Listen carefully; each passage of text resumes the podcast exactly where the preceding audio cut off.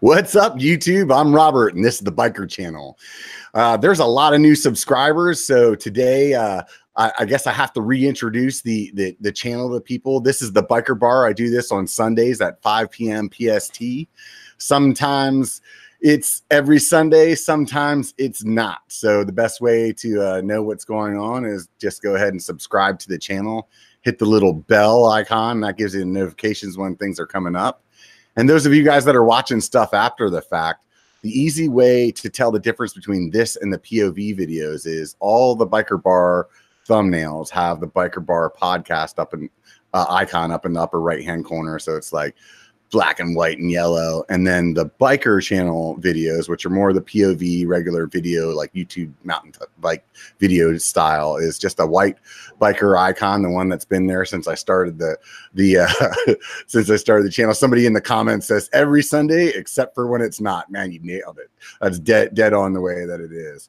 Uh, I appreciate everybody that that's joining in for the show today. Um, I don't always get a chance to engage everybody in the chat. More, more so, just kind of talking to the person. It's more like the the Joe Rogan style podcast live stream. So not your your typical live stream. So if you guys are throwing up super chats, I want you to know I really truly appreciate it. It means a lot to me, and it's what helps keep the channel go. I don't put ads in the middle of my videos because a they're annoying, b they're annoying, and c I'd rather like just have you guys support me and, and the channel any way that you can. So if it's uh, you hit the thumbs up button, if it's you throw a super chat out here and there, or if you could possibly go by Patreon and, and check that out. There's uh, extra coupons that I have there for some of the vendors that I've worked with. We'll throw out some discounts. So I put those up there as well as early release on the POV stuff, which hasn't been a lot lately, but now I'm finally getting over my my uh, my my problem that I was having with editing, which was I was doing it too much. So I, I needed to take a little break, but now I'm, I'm going to come back with more, more of a regular schedule on that. I'm not exactly sure what it is, but it will be more than it was. So to keep things light and easy, like, like the, uh, the subscriber made it earlier. So, nonetheless, today's show, I have a, a, guest named Ryan Leach. Some of you guys may have heard of him, some of you may not, but I guarantee you by the end of the show, you'll, you'll have a good idea who he is. So, Ryan, I'll let you go ahead and introduce yourself and we'll get started from there. Cool. Thanks, Robert. Yeah, glad to be on after uh, quite a long time of back and forth. We finally got a date, so I'm stoked to be here chatting. Yeah, I think the first time we started talking was like shit, it's been over a year because I think I met you at Sedona. I was with Norco, and uh, you were there as well, right? Yeah, right, exactly. Do you ride for them, or were you just so hanging? You're like friends with them, or 23 years, one of the longest. Uh, I think there's maybe one or two other riders that have been sponsored as long as I have by one company their entire career. So, yeah, I think Hans Hans No Ray Way. I had him on the show. He he's been with is it GT right? GT yeah. Yeah. For GT. And Lanowski was yeah, with uh, Giant forever, and and he he recently that that that changed. So. Yeah, that changed. Yeah, he was ramping up the years, but he had a few other sponsors before that as well. Schwinn was the big one for him early in his career. So you've been with Norco for how long? 23 years. Holy shit. I didn't even know that they were around that long.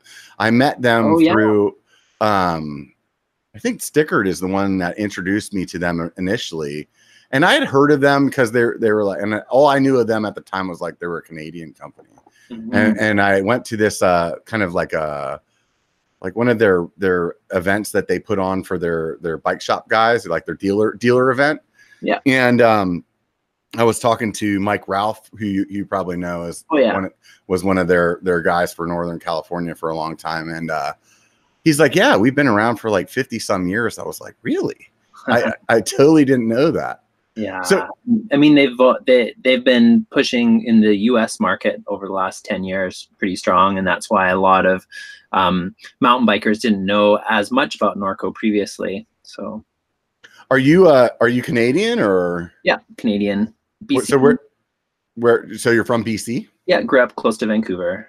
So basically, you were born with a bicycle attached to you. yeah, pretty much. I mean, 23 years with Norco is a long time. I started before that as well. So I mean, I was in the early early days of mountain biking. Really, I mean, it was like a pretty small, pretty small sport comparatively to what it is now. When I was getting into it, you know, what was, year? What year about was that? oh god, like uh, I guess um, thirty years ago or something. So early '90s. Yeah, yeah. That's right about whenever I first started riding mountain bikes, and it was definitely. Um, I, I, I think in my channel intro video, I said it was road bikes with like knobby tires, basically. Yeah, right. Yeah. Because I mean, the first bike that I bought was, I mean, even the top of the line, the bike, first bike that I bought was a Giant. Um, first, like legit, like not uh, from this the Montgomery Wards or whatever at the time, you know, like was a Giant, and the top of the line Giant at that time was fully rigid. Everything was fully rigid, Mhm, like Biopace chain rings Oh, and yeah. like what they called oversized tubing, which is like I remember having a rock. I remember getting into like riding over logs, and I had a triple chain ring on the front with with a rock guard as well on the outside. Like yeah, I had this thing on my bike that was like it, it, it was something similar that they had in BMX at the time. It was like a, a plastic piece that mounted onto the bottom of the bottom bracket. And then so you would hit like you just kind of do a wheelie into a log, and then that plastic piece you would just kind of throw your weight forward and it would slide until it grabbed that back tire yeah, and it'd keep you from uh from from rushing, wrecking up your your chain rings. Well, I remember like when Rock Ring came out, that was like a big deal. It was like, oh wow. yeah, boy, like way. So, so how did you get started into mountain biking? Uh, well, just uh, cross country racing was kind of the first sort of passion of mine as a, as, you know, 12, 13, 13, 14 years old, racing cross country downhill. And that's when I, you know, quickly kind of trials riding caught my eye um, around that time. And, you know, that's, uh, it quickly changed from focused on cross country to practicing trials and then trials quickly took over for me and pretty much that's all i ever did um, So, so for people that that don't know who you are, like kind of your your career has been uh, a trials rider or just a professional mountain biker in general. What, how how would you sum up what you've been doing for the last thirty years? uh, yeah so i i became well known in the local vancouver scene for trials riding and a local group invited me to join a, a trials demo team called team orb from hornby island and uh, did shows with a group of other guys um, norco caught our eye and we became the norco factory trials team and i was uh, quickly becoming the star of that team and uh, caught notice of uh, a few of the filmmakers. You know, of course, the young mountain bike scene blew up from films that were coming out of BC. So, um, Radical Films, um, Christian Begin and Bjorn Enga, who made that series Cranked One, Two, Three, Four, Five, Six, Seven, Eight. Um, they invited me to to go down to Peru to film a segment for Crank Three, and uh, and so I I did that, and that was one of my first big films um, to get me into sort of the mainstream mountain bike world. It was, you know, trials riding in a movie that was otherwise about shredding mountain bikes over gnarly terrain. Right. So trials riding um, kind of uh, got me into that film, my kind of unique style of kind of pushing the limits. And um, from that point on, um, yeah, I was basically traveling the world doing trial shows, um, you know, traveling for, you know, 250, 300 days a year, performing, um, doing stunt shows, entertaining people, whether it's a mountain bike event or something totally different, like a business meeting or, um, you know, a festival. Um, I was, I was busy or crashed ice, Red Bull crashed ice, you know.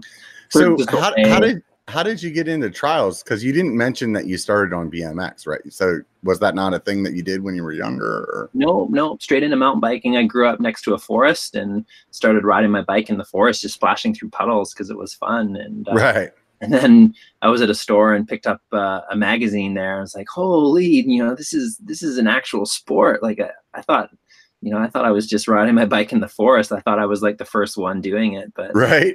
on the magazine. I was like, shit, yeah, other people do this. This is amazing. I studied that magazine, this mountain biking magazine, front to back, like, you know, 20 times. I was hooked.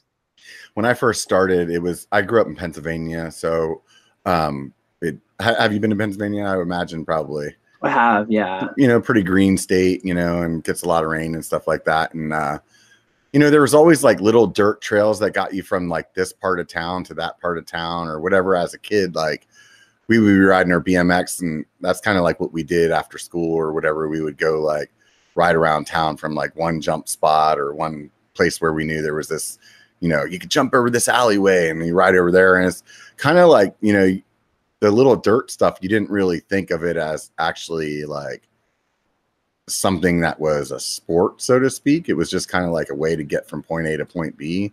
Mm-hmm. And somewhere along the line, I my my mom started dating this guy that that was into mountain biking, and all of a sudden, I was like this, you know, fourteen year old kid riding with a bunch of like thirty five year old dudes, and uh-huh. it was kind of like what you said. It was like, oh wow, here's something that like for me, it was something that I was good at, you know, instead of like all the traditional sports guys at school that were like playing football or basketball or baseball or whatever. It was like I was just good at riding bikes. You know, I wasn't necessarily like a prodigy or anything, but I think that's what really kind of drew me into it and being in the nature and stuff like that. Yeah.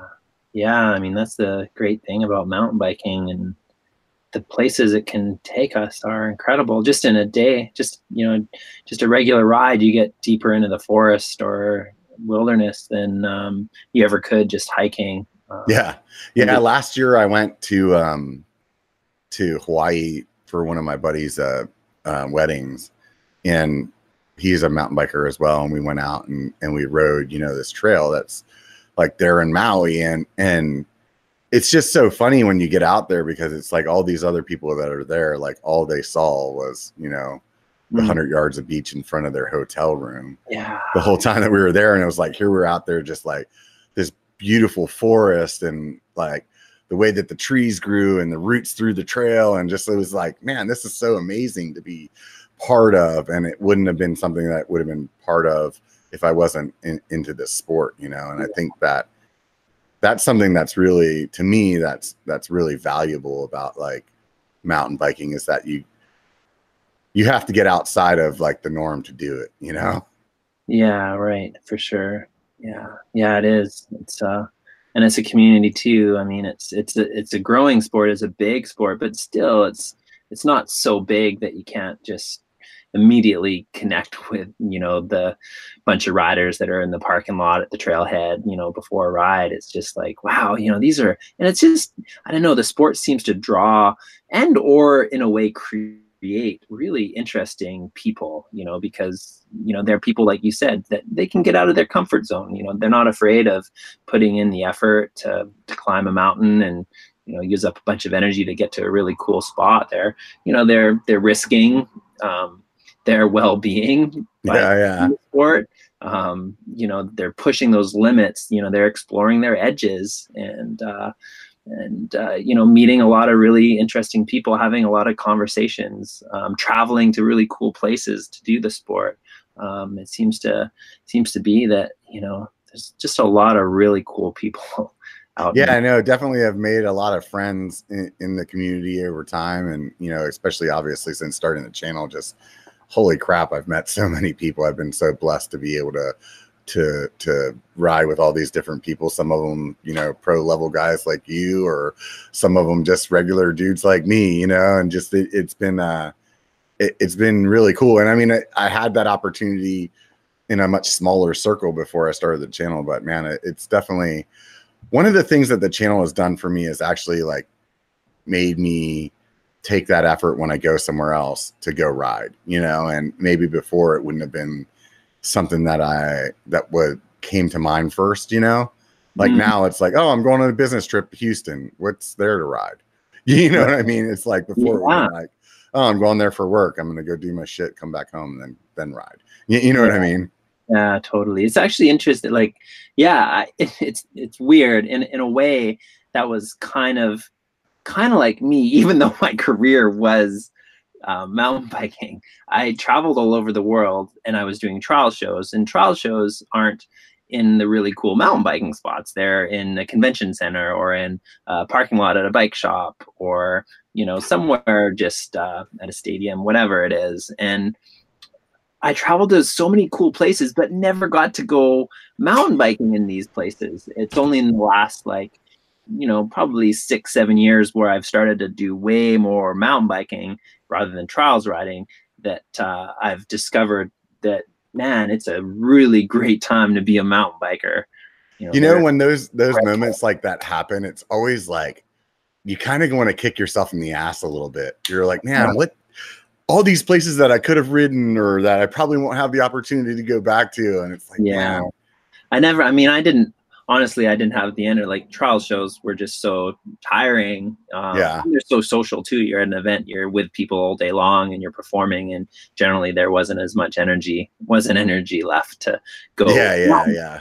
But, um, boy, some of the places I've been, I want to go back to for the mountain biking. So right, right. So you said whenever you went and did that first video, you said it was crank three, is what you said. Crank three was I, I had a, a cameo, a couple little cameo shots in Cranked one.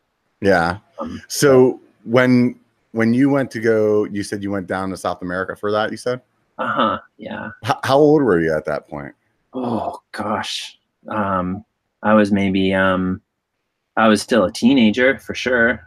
So were you out of high school yet, or uh, might have was been, like so- something you did over your summer break, or might have been eighteen or something, maybe just out of high school, something like that. What was it like being an eighteen-year-old kid getting flown to a different country to ride bikes? Yeah, I mean, it was, yeah, it was pretty wild. It was such an adventure. I was so dedicated. I was like, the only thing in my life was trials riding, um, mm-hmm. doing shows and you know, working on my sponsorship deals and traveling around and just practice, practicing, practicing, practicing, like training and practicing just so much. I was like, I was so focused. Um, and, uh, and so I didn't really get a chance to think third person perspective about like the fact that there's this is a really cool situation for like yeah right old 17 year old 18 year old to be in yeah so i look back and think holy shit that was amazing what a wild different unique way to sort of grow out of high school and into a career you know yeah unusual you know so. i mean at that point were you thinking like it was going to be a career or did you think like oh, I'm just I'm going to be able to do this for a few years and then I'll be that. Honestly, I thought it was yeah, maybe a, a, couple years. I thought you know I was already making money in high school, and I thought, well, I might as well give it my all. Like now that I'm out of high school, I've got all the time in the world. I'm just going right. to keep going with this, see where it goes, and um, you know, here I am, 23 years later or whatever it is when I got on with Norco, still still in the industry. I mean, it's a it's a, a new capacity in which I'm in the industry. I'm really stoked to be able to translate my pro career into what I'm doing now, the online coaching, skills coaching business. You know, it's not always easy for pros to translate um, back into or stay in the industry. Um, and I feel really great. For, for me, I, I actually I didn't know that like what your pro career was. When i had first heard of you was basically from your your your online skills that you're doing. Like right. i was hearing like the your name being buzzed around like that. Like oh you gotta check this guy's stuff out. So what is it that you're doing over there? Um, well yeah it was four years ago i launched uh, an online course called the 30 day wheelie challenge. And it was an idea that came to me while I was on summer holiday lying on the beach. I was like, shit, you know, I've been trying to teach people how to wheelie in clinics for my whole career. And, you know, I always spew everything I know about wheelie to them in the course of, you know, a couple hour skills clinic. And, uh, and it's like, you know, fire hose of information to these people. They try it a few times and then they go home and probably forget about it. And they don't have the dedication to continue through. So this course allowed me to teach a unique um, drill each day for 30 days with 30 lessons. Um, someone can work through a bunch of progressions and have conversations with me or the other coaches on my team and work through uh, a skill like the wheelie. And it exploded. It was super popular. People loved it. People were learning how to wheelie, and uh, I was like, wow, cool. You know, I'm super stoked on this. You know, I've got so much to teach. I've been a teacher my whole pro career as well. That was one of the first jobs I had was uh, as a 16 year old teaching mountain bike skills. and uh, and so having this online platform um, was perfect for me to translate everything I've learned through um, my pro career and through you know in-person clinics and reach a broader network of riders. And also, it transformed how I coach and teach as well, which is um, which is really is really inspiring for me. So that's interesting. I mean, there's a couple of questions I want to ha- have out of that. So first of all, so 30 lessons. How long is a lesson to talk about for instance that wheelie. I i would imagine you have a bunch of other stuff on the site yes. Yeah oh yeah there's there's, there's ton, tons of stuff. It's right. it's so, a, little, a little crazy how much it's grown over these past four years but so so you break to start out you break out having a, doing a wheelie in, in 30 lessons. I don't even know how that's possible. Like can you walk me kind of through like the, the steps yeah. that that you teach people or how you go about that? Yeah totally. Like um so, you know, obviously it's all about practice. You know, gotta log the hours. You you gotta spend time on the bike practicing the wheelie consistently for 30 days is the minimum minimum minimum. And you know i call it the 30 day wheelie challenge but it's actually the 30 lesson wheelie challenge because each lesson may take a number of days before you get to the point where you can move on to the next lesson or you might need a few rest days because practicing can be tiring.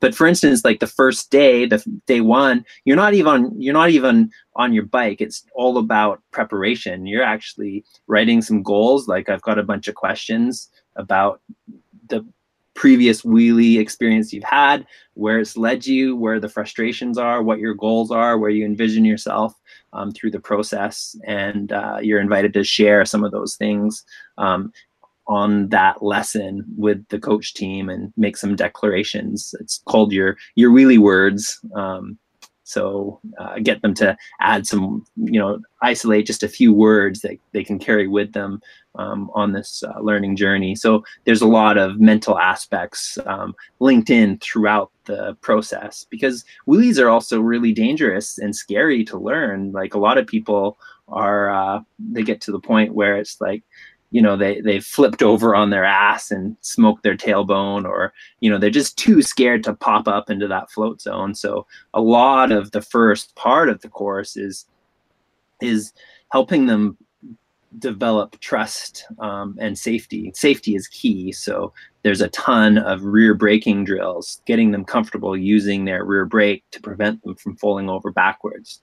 So um, there's a bunch of creative drills that I've got for that. But even before that, like just even learning how to get the front wheel up in a nice controlled, crisp way, um, you know, we get them used to doing that. Um, section on side balance, you know, um, a bunch of a few lessons on side balance because um, most people will pop up and then they'll fold to one side and they'll fold the other side and never be able to carry the wheelie forward and keep it going. So you know, there's a lot um, of focus there.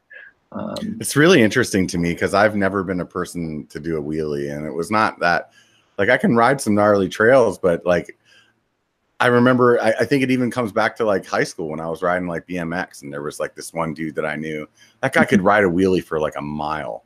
I swear right. to God, like yeah. this dude, like I remember, like I mean, in our group of friends, he was like amazing to us. Like, like he could like ride up the the railing on the bridge that whenever the the river or whatever and like do a wheelie across the railing and then come down. Like he was, you know, essentially a trials rider, right? You know, mm, yeah. And, and it was just like you know, but to us, it was just he was the guy that did the really good wheelies. You know what I mean? It was like, yeah. There was the other guy that could, you know, hit the biggest jumps, and there was, you know what I mean? It's like, yeah. But uh, I I just like every time I ever tried, it was like, yeah, it didn't work. So fuck it, that's just not my thing, you know. But now uh, it's like listening to you talk about the the uh, the way to go through it. It's like, man, I you know that'd be fun, something fun to just try, like.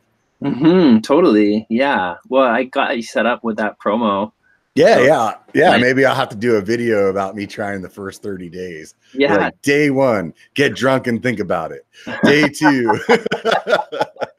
be hungover and still think about it. I can see where this video is going. No, but that'd be really cool. Like, cause I honestly like, but do you feel like like learning how to wheelie equates to something that you can do while you're actually like riding, or is it just something to do for fun? Um, well, it's both. It's definitely more on the fun side, but but you'd be surprised at how grateful a lot of the people who go through the course are just in um, how they found it complemented the rest of their their mountain biking. Um, you know, you are spending time you're logging time on the bike in the saddle. You're getting intimate with your bike. You're you're developing your balance. You're developing you know this sensitivity to how the bike reacts when you're on your rear wheel and how how the front wheel you know turning that while you're cruising along affects your balance. You're developing all sorts of different muscles on your yeah. on your body that are utilized in technical riding situations out on the trail. Um, you know it is it is pretty neat how um, how just practicing the wheelie um, does complement indirectly to um, you know uh, better poise on the bike when you're out riding technical. There's like learning that there's like quick twitch muscles that are bike control and braking and and stuff like that. I can see how that yeah, exactly. Yeah, exactly. Because in my mind, like it, it's easy for me to say like if I want to learn how to manual, like which I can't do either, mm-hmm. weird.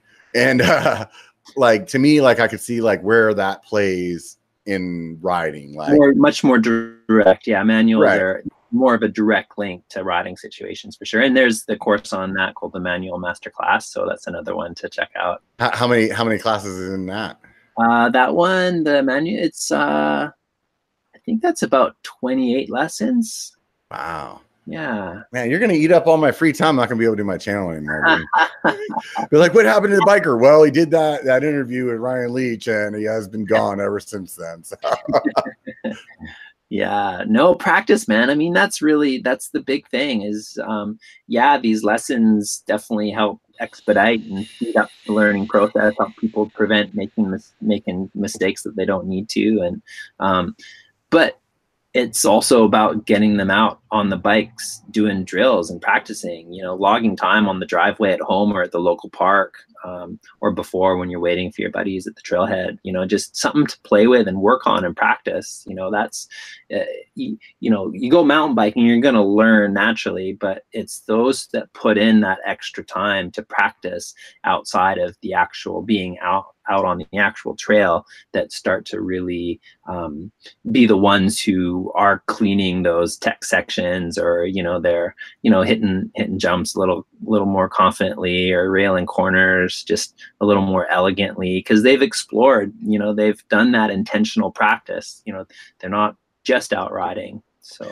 You know i think there, there's a few different things that i could say about that. You know like there's been a few things in my life where i really spent a lot of time with to learn. And you know that dedication do, does definitely you know work out to be something you know like mm-hmm. i play played guitar when i was younger. There was hours and hours and hours and hours that i spent doing that you know and yeah. some of them like it, it's funny when i think about it in this manner it would be like if i was trying to learn how to do a wheelie it'd be like all i did was lift my front wheel off the ground for a second for you know months like in equating to a guitar would be like playing this one riff over yeah. and over and over again until like my neighbors and my family was like if i have to hear smoke on the water one more fucking time you know like yeah like, no but another thing too was like i remember teaching myself how to hacky sack when i was younger. That was like a big thing in the late 80s early 90s and i remember just i would come home from school and i would just like I would do this little contest to like see how many like continuous hits I could get in a row, and it would just be oh, like I do that from the time I got off of school until like the sun went down sometimes, and it's just like yeah. pick it up, kick it twice, pick it up, kick it twice, pick it up, kick it ten times. Oh my god, I got ten times. You know what I mean? It would just be That's like the addicting part right there. Yeah, yeah, yeah, yeah totally. Yeah. So, I, but you know, it's funny with biking, like you know, I, I guess, you know, in the BMX world, kind of like how I grew up, more, more like street BMX, it would be like, okay, let's try to ride down, jump off these stairs, or let's try to hit this jump and be able to land that far out. And it'd be like, okay, we put a rock where whoever landed the furthest and just keep mm-hmm. going and going and going. Yeah. And and with mountain biking, you know, I don't I don't necessarily spend a lot of time, you know, now that I'm thinking about it because I'm talking to you, like really trying to like hone on some of those skills. I'd say the only times that I do is every once in a while, like me and my buddies will we'll do a ride where it's like we don't give a shit about the miles and it's just Yeah. like let's go session this one section Yeah. and we'll like hit it like 25 fucking times and be like okay let's go session this other Cool. section you know Yeah. and just like those but those days man whenever you come back to that place and you're railing it's like dude i have this line like dialed now yeah. you know and Yeah. You like trust your your bike or i know like the first time i, I was up in um truckee and and i did this like huge rock roll it was like when i first came up to this and my friends did it i was like you guys are there's no way i'm doing that. It's like the rock's like six feet tall and it's like looks like a wall that they're running into and then going down the other side and i was like yeah whatever you guys are cool sweet.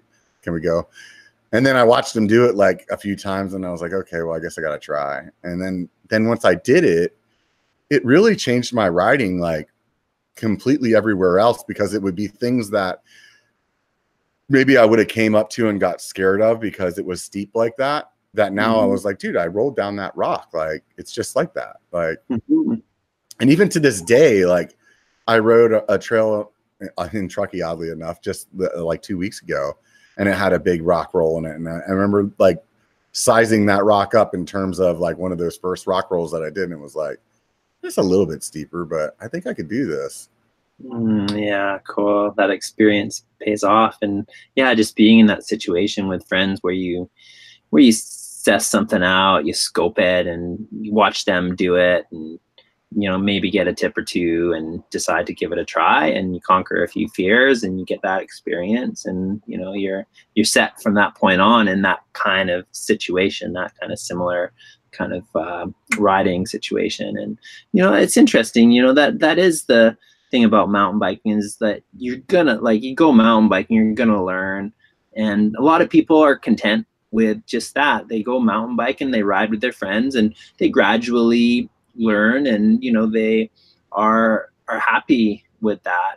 Um, although some people they're not quite they're you know they're not quite content. I mean you had some bmx you had you had a little bit of a background of um, being on your bike and playing with some things and bunny hops maybe that kind of thing. Yeah. but other people other people just kind of have that urge that you know they see a they see a certain kind of um, move going over a log or up a ledge or around a corner and like "Ah, i want to learn i want to i want to dig into this a little bit more. I want you know i don't, I i'm impatient. I wa- I want that now. And sort of have that drive to improve that's kind of more important to them um, than than others who may be content just getting out um, to ride with friends and not really push push the limit. So I think I think for me, for whatever reason, I'm I'm at that spot where I want to have that drive in my life now. And I think in the past it Mm. was like riding bikes was like a therapy thing to just go out and like get away from everything and and Yeah. kind of like ADD. I'm an ADD type of person, so it was like really nice to have something where you're just focused on that one thing and there's nothing else going through your mind totally, yeah, you know and uh um but now it's like i like recently i bought a hardtail and it's like people were like why'd Oh, you buy why'd you buy this hardtail? And i'm like well because it made all these trails harder and it made me like it, it's like you know I, i've ridden all this stuff on on a bike that's very capable of it. Now i want to ride it on something that's just as capable but makes me look at it in a different manner. And cool, yeah, part of buying that bike was like I wanted to get back to like there's tricks that I used to do BMX wise that I haven't done in fucking 20 years. You know, it's like, okay, well, I know I can do those, so I need to I need to work on that again Yeah. you know, just like Yeah. little stuff, you know. totally. Oh, cool. That's cool. You're kind of feeling that that. Yeah, yeah. So like I'm definitely like honestly when I started this conversation with you, I definitely did not think that I was going to come out of this wanting to learn how to wheelie. And and really you, you you the way that you were talking about your training lesson like it really kind of kind of grabbed my attention. I'm I'm I'm very curious to see see what your lessons are like. That that would be fun to get take a look at. So somebody asked me um if on the chat here if you were in a spaceship.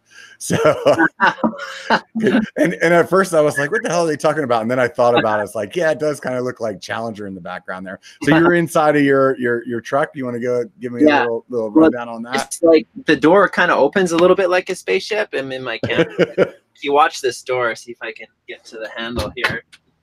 Listen, listen to the sound, and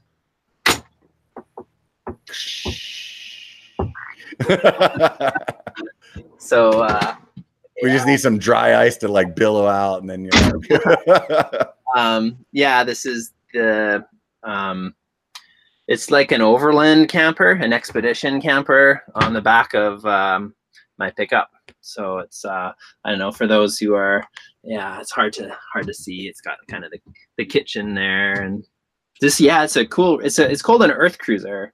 This this particular um, uh, truck camper. Um, so so for people that are listening, it's basically something that kind of bolts into the the bed of your truck, or do they remove the bed, or Yeah, no, it's uh, bolts. It bolts down to the truck bed. So this is the uh, it's an Earth Cruiser GZL. Um, it's super lightweight, super functional. Um, I've got it mounted on my. Uh, I've got a Ram Power Wagon built for off road, um, and the camper's built for off road. Got um, sort of a, a setup here where it can be out in some pretty cool camp spots for for days off grid, solar on the roof. Um, can work on my computer, work on projects. Got tons of you know, twenty gallon water tank, five gallon or eight gallons of hot water, um, heater, fridge, two burner stove, shower. Um, so and then like so people can can visualize it that are listening. That so the the roof kind of opens like an accordion, yeah, and, and opens up then, and uh, so you have like basically like kind of like a one one single bed in there, and then your kitchen. Is there a bathroom in there too, or no, basically because I'm always in the bush, so bathroom. I'm I'm good for digging a You- hole. use the latrine? Hmm yeah. Um, but the bed folds down and it's a queen queen bed actually, so Oh, super cool. super comfy. Um, and yeah. What made you What made you decide to to do that to your truck instead of like going the sprinter route like a bunch uh. I looked at yeah, definitely. I researched it pretty heavily. Definitely looked at the sprinter route, but I wanted something a little more capable off road to get to some pretty cool camp spots. Like sprinters are pretty, even the four x four sprinters are pretty limited in their off road.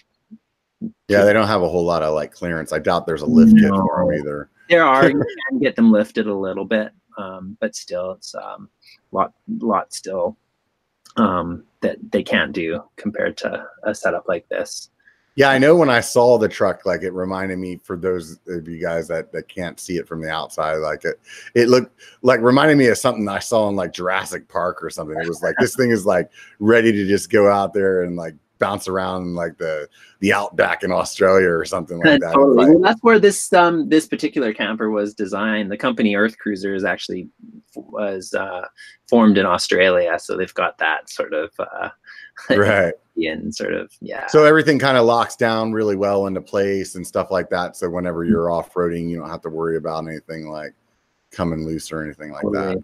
Oh, absolutely. And everything's all marine grade and you know, it's all stainless. You won't find any bolt that's not stainless steel in here. So yeah, really well built and put together. So pretty stoked on What made you decide that you wanted to get get that? You know, was Um, well, yeah, I mean, I just I like I like traveling, I like camping, and I don't like going to hotels, and um, and so I figured, well, yeah, just get something that's set up that I can be off grid with. I don't want to go plug in at some campground. I want to get out into the mountains, into these beautiful spots that no one else can get to, and um, and I want, yeah, and and having a having a pickup truck, it, you know, it's lightweight. It you know i can still fly down the highway no problems and um yeah so so do you um do you do a lot? I don't know what's the like you're, you're Canadian. I can't remember if we talked about that on the wow beforehand or or Yeah.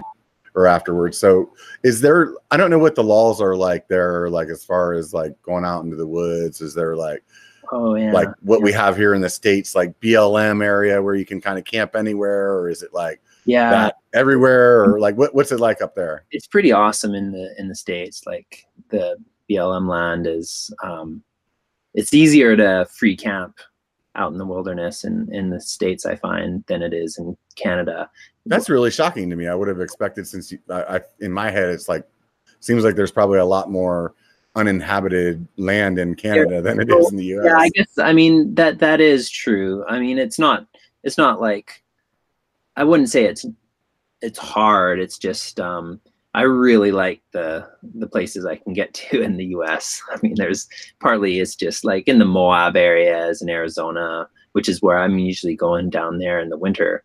Um but in the summer here like um we've got a shit ton of logging roads forestry roads in bc they're everywhere. And so that's that's a prime area to find some some nice camp spots. A lot of lakes, a lot of beautiful lakes. So um, you know, there's definitely camping by the lakes. There's a lot of forestry campgrounds that are free, like um, the um, the the provincial government gets the um, some of these um, forestry road areas that are you know um, you know why why not when there's a forestry road that's close to a beautiful lake why not put in access to camp by that lake for um, people who want to get out and camp. And so they've done that in, in a lot of really beautiful remote places um, throughout the province so. Then do they have like like restrooms there, or it's like like some of them do yeah. A lot of the a lot of them have outhouses but that'd be the only facility and they'd be free a lot of them. Some of some of them you have to pay.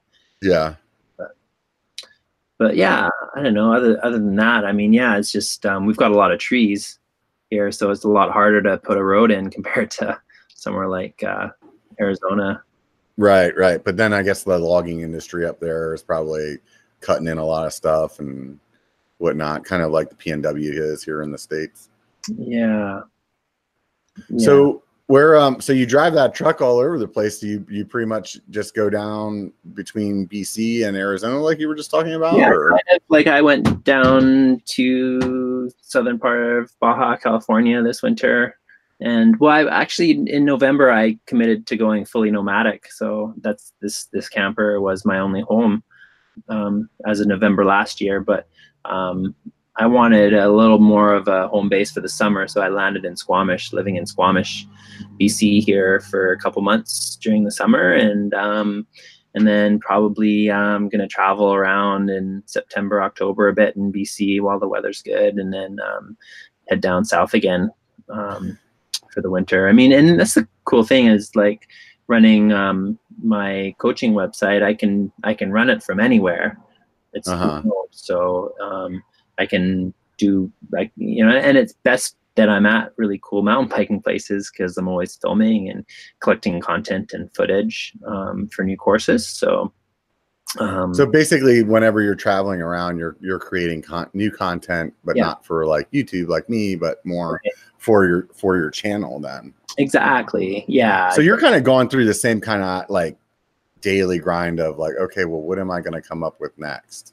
pretty much, yeah, yeah, exactly. So, So I mean, like to me, like I I, I don't even know like where all like you would go. Like, what are some of the things? So obviously, like a wheelie and a manual. Like, what are some of the other things that you go over on your site? yeah so i mean i mean so there's like so i've got um you know manual masterclass bunny hop masterclass um, the wheelie challenge um, i've got um, the cornering continuum which is a massive course which is like hmm. cornering is one of these topics that you'll never you'll always be working on your cornering. It's like the i don't know.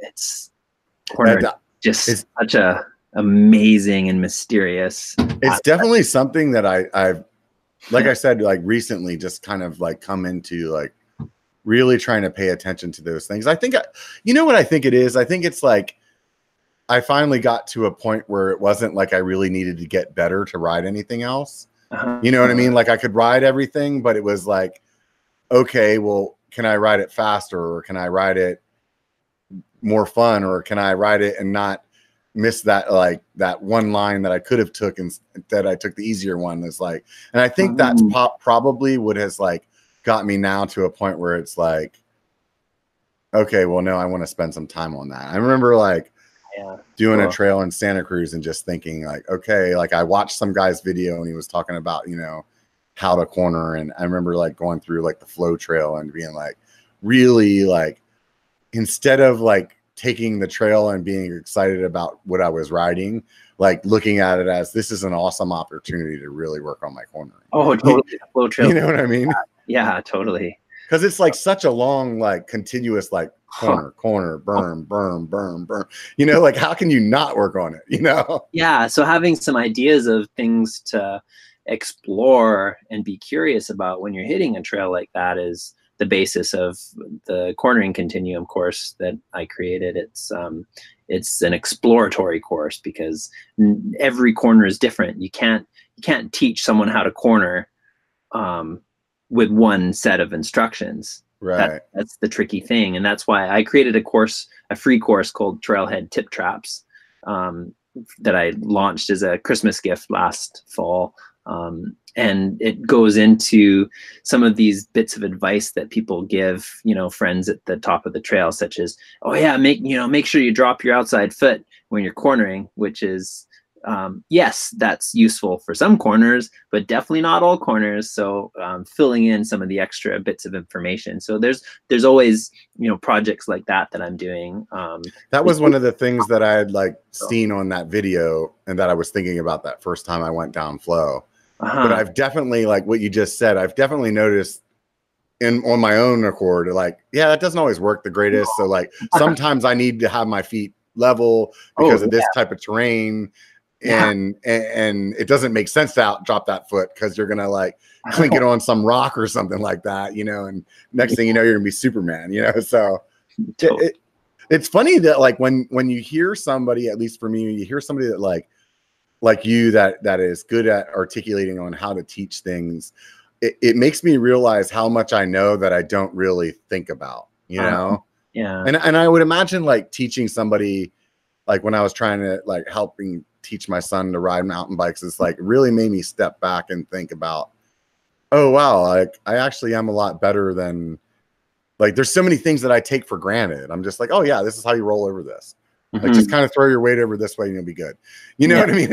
And, they're like what the fuck are you talking about man? You know like yeah. Yeah no it's it's a there's certainly a, an art to it man. Each it's you got to be so precise in your words when you're coaching and you're teaching um, and it's been a beautiful process for for myself as well to to and really enjoyable to just find the right words to use when trying to convey a drill or some some theory or physics behind a certain technique um, well it has to be even harder like because you're not one-on-one with these people like they're watching a video of you mhm. so you don't get to read that like body language of are they getting it or am i over explaining this or right. how do you deal with that Well, it's interactive. It's a community. So, um, so one one is I'm aware of that, which is really important.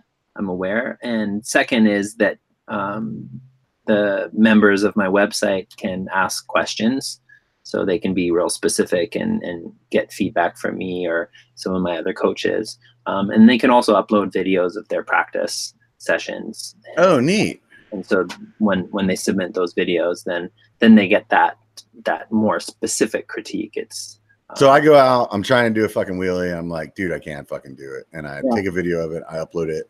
And you are you have other people like or how, how many other people are, are helping coach with you? um, I've got a team of twenty ambassadors and coaches. Oh wow. So there's a boatload of people working on this project. Oh yeah, yeah, yeah. It's a great, great team. Some are volunteer, some are paid. Yeah. Uh-huh.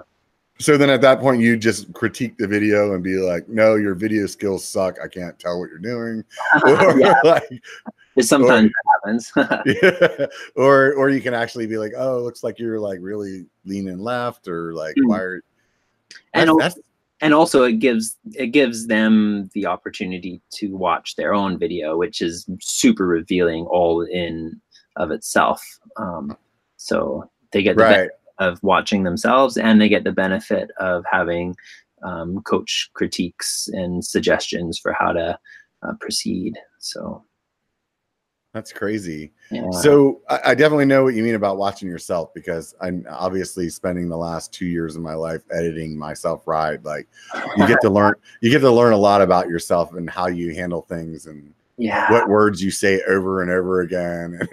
Mm, yeah, totally. Yeah, absolutely. I know for me, um, filming intros, for instance, I, I'm real. I'm a big hand talker. So, like when I'm uh, when I'm when I'm editing, I'm like, oh gosh, like just put your hands down for a second, like flying all over the place, trying to convey, kind of trying to convey a point or something. So yeah, yeah, yeah. So are you doing editing or I mean, do you have people that's editing for you or how's that I'm work? doing- I'm doing the editing. Yeah. Was Uh, that something that you just had a passion for or you just kind of learned on the fly? I've I've kind of done it a little bit through my whole career. I actually produced three films early earlier on in my career. I, um, one called Manifesto. For if there's any um, mountain bikers that have been in the scene for a long time, they might remember that film. It made waves um, into the certainly in the trials world, but also a bunch of mountain bikers got that film too. Um, and then I made one called Mastering the Art of Trials, and um, and another one. Um, uh, yoga, yoga, um, yoga for mountain bikers. Um, but yeah, so those those were films that I those were all DVD based films. Like that's how old they were. It's quite a long time ago, and So I did how- editing for that. Um, So you just like went out and bought a camera and decided you were going to do this, or you like got funding and like Yeah, I mean- helped you, or how did that go? no, it was self. Those were self produced ones for for those films back then.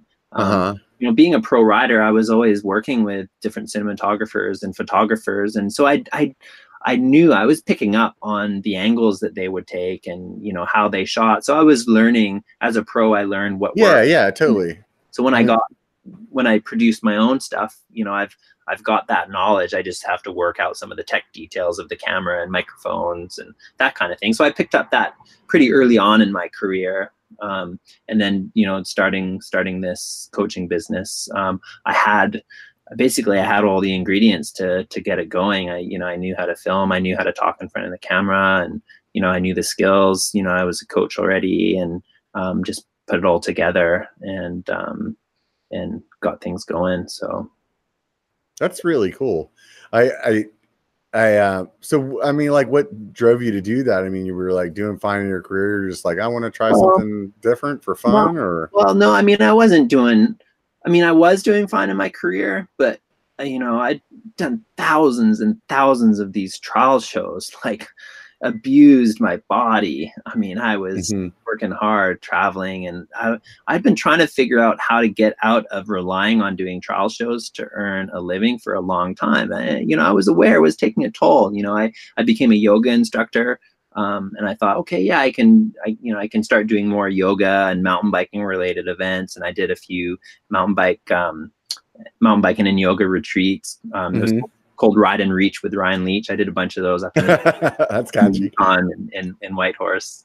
Um, I became, um, I got my certification to be a coach, a one-on-one coach, more for personal life coaching um, projects. And so that actually, that program um, helped me get more into the mental aspect of of myself and and of for sports. That was kind of my focus to see how it related to athletes and pro athletes because I was also going through a process of you know through through my career being a pro just dealing with dealing with ego dealing with um, reputation dealing with what's next you know dealing dealing with like um, just like who i am outside of this um, name in the mountain bike industry. And if i'm not this name in the mountain bike industry who am i? You know all those kind of big questions. So i got into that for a while and that was quite a journey. And um, but no way was it able was i able to translate it into making an income um, as as much as the trial shows um, provided. Um, and eventually um, this wheelie challenge idea came to me and i gave that a go. And so that began the trans transition from relying on trial shows and just sponsorship to um, um, being um, an online skills coach um, Mhm. and still maintaining some sponsors because there's a ton of value for my sponsors um, through what I do um, online now these days. So I'm reaching such a potent demographic of riders. Yeah, yeah, totally. So yeah, it's definitely yeah. it's definitely different. You know, I think that you know stuff like what you're doing and you know YouTubers and maybe Instagrammers and stuff like that are like it's definitely making the bike industry kind of look at you know where they're spending their marketing money and kind of reevaluating. I think that mm-hmm. I don't think any one of them is like the only one that should be, but I definitely think that it's you, you need this like portfolio nowadays and. Yeah. Some some companies are a little bit more in tune with that, that than others. At least that's yeah. what it seems like to me. Yeah, yeah, yeah. It's interesting to observe where where dollars are spent. And it's it's really cool. I love companies that get creative in their their marketing. Yeah i was talking to somebody the other day and they were like it's just kind of crazy that you know a bike company might just throw a bike at some 17 year old kid who like podiumed or top 10 in a couple events and locally they'll give him a bike you know and then there's this like maybe some youtuber that's got like 60,000 subscribers and they're like, oh, we'll give you like bro deal pricing. You know, they're like, right. what the hell? Like these, this person has like, like the bead on like everybody that buys your stuff. You know, it's, it's just kind of weird, you know. Yeah. yeah, it's marketing, man. It's a tricky. I mean, I've spent my whole career trying to trying to quantify the value I provide for my sponsors through whatever it is I'm doing. And it's a it's so tricky because it's it's hard it's hard to translate um, you know uh, exposure for brand name and and and creating an experience that uh, relates and links to a brand, a pos- creating a positive experience that um, the brand's associated with. Um, you know, how do you measure the translation to sales? Like sales, you know, some some companies they they want those kinds of numbers, but those numbers are impossible to.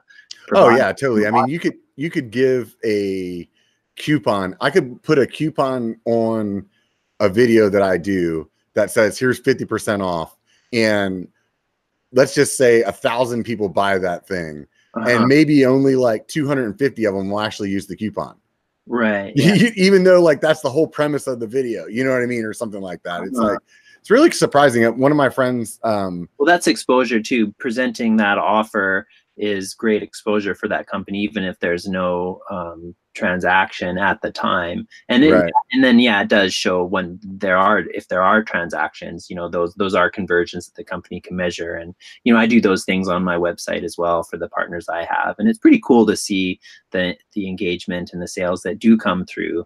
Yeah, um, yeah, no, it is definitely neat, but it's one of those things that at least I've had this conversation more than once with some different companies that I've talked to and be like, you know, we can put this code up here, but don't take that as that's the only sales that you got out of this. Right. Because, you know, there's there's 10 people that for everyone, you know, where it's like, well, that one guy saw the video and he just told his friend about it and how good the product was, and that guy bought it. He didn't use the code. Right. You, you know what I mean? Like, yeah, exactly. Yeah, yeah. Well, it's a it's a tricky one, but it's um it is it is a pretty cool part of the sport to be involved with you know to to be you know any marketing you know it is it's generally can be it, in in the mountain bike industry especially it's a fun part of the sport of the business to be involved in because you know marketing efforts generally involve a lot of cool fun interesting things yeah um, yeah oh yeah. It's super cool to be in the space where I'm at too, where it's like I don't I don't have an opinion that's being paid for by any means. You know what I mean? Like I can totally mm-hmm. like be like, no, this thing sucks. you know? like, yeah, right. Yeah, that is cool. Well, that's probably also why a lot of your viewers value what you do and, and your show is that you're not biased. Yeah, yeah. You're able to just call shit out the way it is based right. on experience and you know you're you can relate you you relate you're kind of in a similar kind of position that a lot of your your viewers are in and i think that's a pretty cool thing. People love yeah. yeah. Yeah no it's definitely fun. So you said earlier you were you were doing mountain bike yoga. What are some of the things that mountain bikers should be thinking about and ask like when i you say yoga i think about like yeah. stretching and stuff like that. What yeah. are what are things that you you focused on during that? Yeah well i mean i it's I just taught. Have you heard of the BC bike race? Yeah, yeah. There, it's just recently going on, isn't it? Yeah, just just finished actually. Um, Yeah. I taught. Uh, well, initially, I um, I brought yoga to that event in 2013. I raced the event and I taught yoga every day. So racing racing every day on your bike and then teaching yoga, you know, quickly becomes obvious. Okay, well, what what do these riders need from this yoga session? Um, so um, a lot of it, you know, for the session I just taught, um, you know, is a lot of, you know, we're, you know, hunched over in this closed position on the bike. So opening up through the front body, getting the shoulders moving, resetting a range of motion, stretching and finding mobility in the wrists, um, moving the back, getting some interesting um, different twists and whatnot. Um, quads off obviously they get worked. A lot of yoga classes miss quads completely. It's just hamstring lengthening by default in a lot of yoga poses. So we get into the quads a little bit more get into the um, mid back you know the thoracic spine which is um, a little more kind of a specific um, pose um, that needs to you need to get into to get sort of that part of the back, which often gets kind of tight for a lot of riders. Um, yeah, that's definitely a, a, a tight neck- spot for me. the neck, of course. Um, so yeah, I mean, there's a lot of movements like that that are really valuable for me. Yoga, um, I've been doing and practicing for uh, 15 years, and that's been a big part of the helping me have longevity in my pro career. Um, you know, having that regular practice and allowing me to tune more into my body, so I actually know when I'm creating, doing damage to it. Um, when I'm out riding, you know, I'm just a little more intimate, a little more, a little more caring for, for my. Yeah, body. no, I, I can definitely relate. I mean, I- when I was in my 20s, it was like you didn't even really care about stretching or anything. It's like, just go do it, man. You'll be fine. Mhm. Drink a bunch of beer when you're done. And like now I'm, you know, in my 40s and it's like, holy shit. Like, I, if I don't stretch a lot, like I'll notice my range of motion starting to go away. You know, it's like, oh, wow, it's really tough to get my foot up on my knee again. I need to start working on stretching that because of whatever, maybe injuries or things Yeah. that, you know, over time they just kind of build on each other.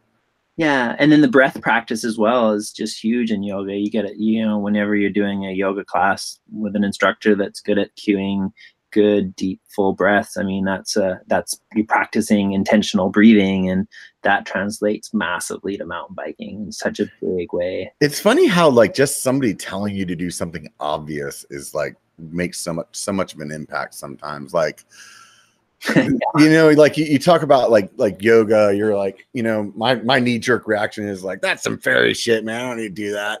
And then you know, but then you go do it and you're like sweating fucking bullets, and you're like, oh, oh my god, I can't move this way. Holy shit! Like obviously, I need to do more of this. yeah, You know, like Oh, it is hard and it can be hard and challenging and this mentally challenging process for sure. And Yeah, I mean, I felt the same way. I remember for a long time, um, somebody was trying to get me to go do a spin class. oh, And I was like, those I are- was like, go catch a fucking rabbit, dude. I'm riding a bike outside. I'm not going in a room full of a bunch of sweaty fucks, sweating my ass off, listening to some bullshit music. I can go out in the woods and like see life and enjoy Yeah. it. Like, yeah, why the hell would I go to your dumbass spin class? So then I finally broke down and go to spin class, and it's like something that I learned like immediately was like, you know, drop your shoulders, you know, and it was like something that you do when you're riding, you know, where you're like, oh yeah, I do, I am like scrunching up, you know, why am I doing that? It's like I Mm, think about that still, even like you know, more so when I'm road riding, obviously, but like yeah, even mountain biking, sometimes it's like, dude, no, relax, you know, like yeah. you have to tell yourself that. And if it wasn't for going to that dumbass class that I didn't want to go to, like then all of a sudden I'm a fucking advocate for fucking spin classes now. I'm like, you know, telling people, oh no, dude, you don't need to get a trainer, just go do spin classes. They're super fun. and then they're looking at me doing the same thing. They're like, fuck you, dude. I could go out and ride bikes, man. same thing. Yeah, it's pretty cool. I, yeah, I was um it was um I was I was a little worried about my reputation when I started to bring preach yoga to mountain bikers. oh, Um, I'm sure, man. Everybody was like, oh God. yeah. He drank the fucking Kool-Aid. Yeah, totally. but you know, I, I knew how beneficial it had been for me. So it was like, how could I not spread the word? You, you know, using using the fact that I do I do have a reach. You know, people do pay attention and you know take my advice often. Um, I was like, why not share the goods? You know, this has been great for me, and I hope you can give it a try. And so, yeah, there's, so there's a huge part. Yoga is a huge. There's a huge um, section of yoga classes and videos on my coaching website as well, because you know I'd see that as part of, um, you know, part of the whole um, healthy mountain biker lifestyle. I've got a, a slogan for the site: um, trail, bike, body, mind, flow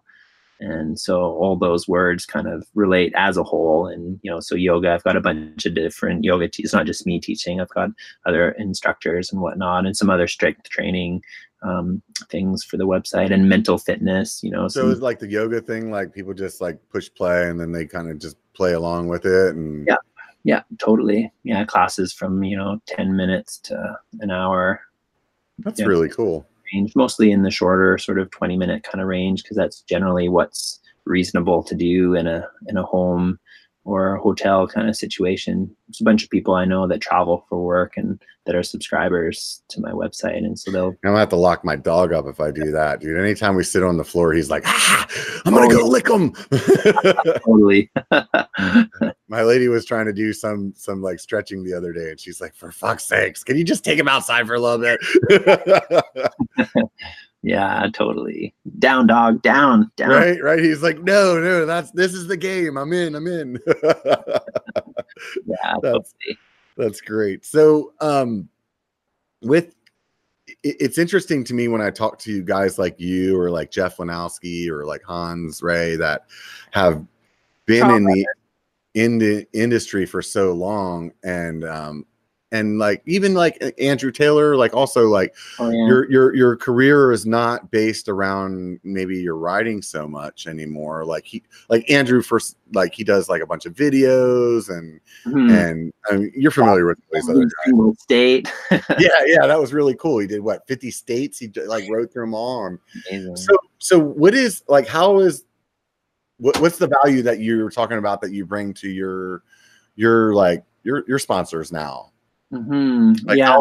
you're equating what you're doing into like this still being sponsored by them. You know what I mean? Right. Yeah. I mean, well, part of it is the experience I do have in the industry for such a long time. It does carry, you know, the people I, I do reach who have known about me or know about my career, you know, they do pay attention. Like I was saying before, you know, they will listen to my opinion. It's, it's, you know, um, and and so whenever I do, um, so I do um, free classes on my website. So um, you know, I've generated um, through through the fact that I offer. You know, I did the 12 ride flat pedal challenge, which um, had you know tons of people taking that, and so I've got um, you know a mailing list of you know kind of 36,000 people, and so you know, Christ, for, dude, there's that many people on your site for well you know that have taken either a free course or signed up for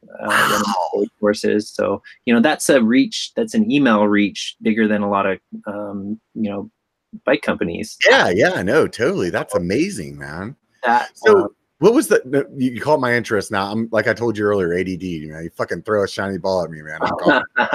So what was the pedal thing? What was the flat pedal thing? Oh, so the 12 ride flat pedal challenge just just because um you know, there so many clipless pedal riders are missing out on um, a learning opportunity by staying locked into the pedals and by and so many riders got into riding and started on clipless or switched to clipless very early. So they've only really ever experienced mountain biking with clipless pedals.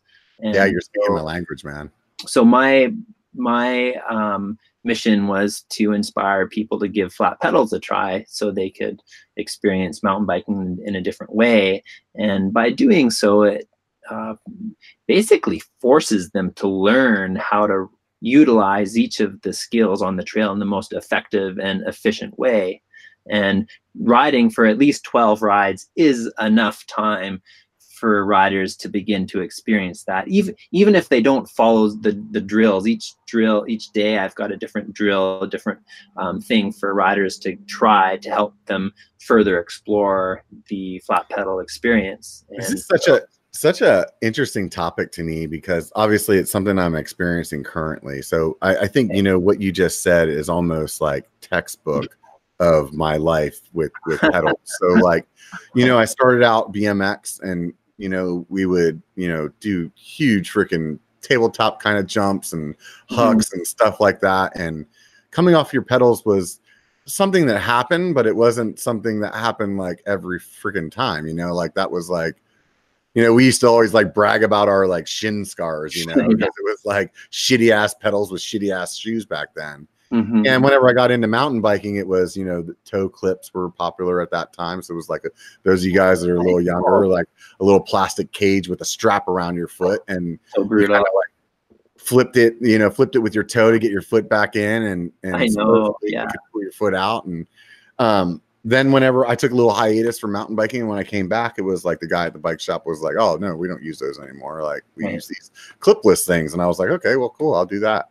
Mm-hmm. And then I did that for like you know, probably like the last ten years or so, maybe a little bit more, and and I just you know all the all these like arguments online about clips or flats like just i always call it like a religion argument you know it's like whatever like uh, most it's like religion or politics like whatever people are most passionate about. Yeah.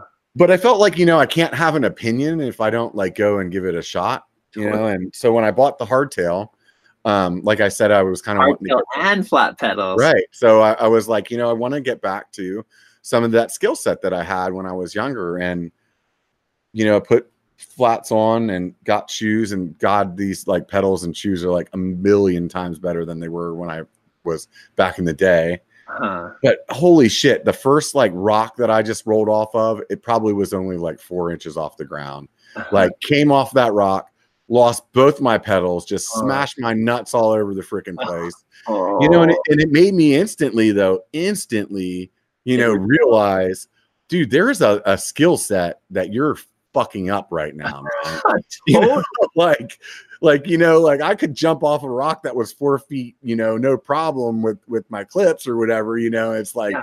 Here, this is like four inches, and I just fucking lost my shit. Like I just learned how to ride yesterday, and it really made me realize, like, cornering.